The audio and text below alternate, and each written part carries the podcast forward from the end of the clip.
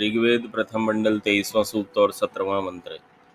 अमूर्य उप सूर्य या भिर्वा सूर्य सह तानो हिन्वंत्वध्वरम पदार्थ, या, जो, अमूह, जल दृष्टिगोचर नहीं होते।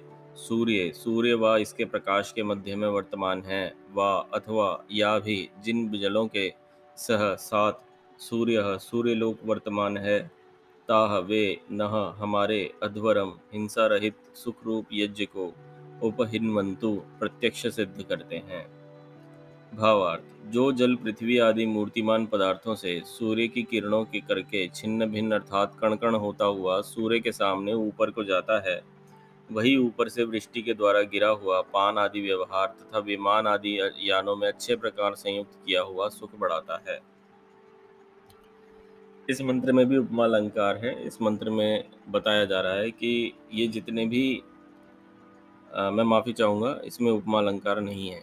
इसमें कोई उदाहरण नहीं दिया गया है। इसमें साफ़ सीधी बात की गई है मंत्र में कि जो ये जो अदृश्य जल होता है अदृश्य जल क्या होता है? अदृश्य जल भाप के रूप में जो जल होता है जैसे आपके आसपास जब बारिश होने वाली होती है ठीक उससे पहले वायुमंडल में एक जल का घनत्व बन जाता है, जिसको आप उमस कहते हैं ह्यूमिडिटी ये जो उमस होता है, ये अदृश्य जल होता है. यही जब जितना वायुमंडल में ऊपर की ओर जाता जाएगा, आकाश में, ये उतना ही हल्का होता चला जाएगा. इसकी, इसका घनत्व एक स्तर पे कम हो जाता है, फिर एक स्तर पे जहाँ पर बादल बनते हैं, वहाँ पर फिर घनत्व बहुत ज़्यादा हो जाता है इसका. तो ये जो जल है, ये सबसे पवित्रतम जल माना जाता है.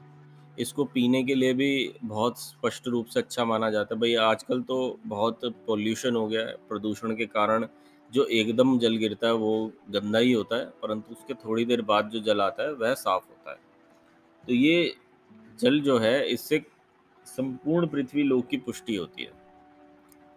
यदि ये संतुलित मात्रा में वर्षा जल ज़मीन पर आता है तो इससे सभी प्राणियों को राहत मिलती है पेयजल की प्राप्ति होती है नीचे जो भूमिगत जल है, उसका स्तर बढ़ जाता है, जिससे कि वर्ष भर जो भी कार्य होते हैं जल से संबंधित, वह मनुष्य कर पाता है।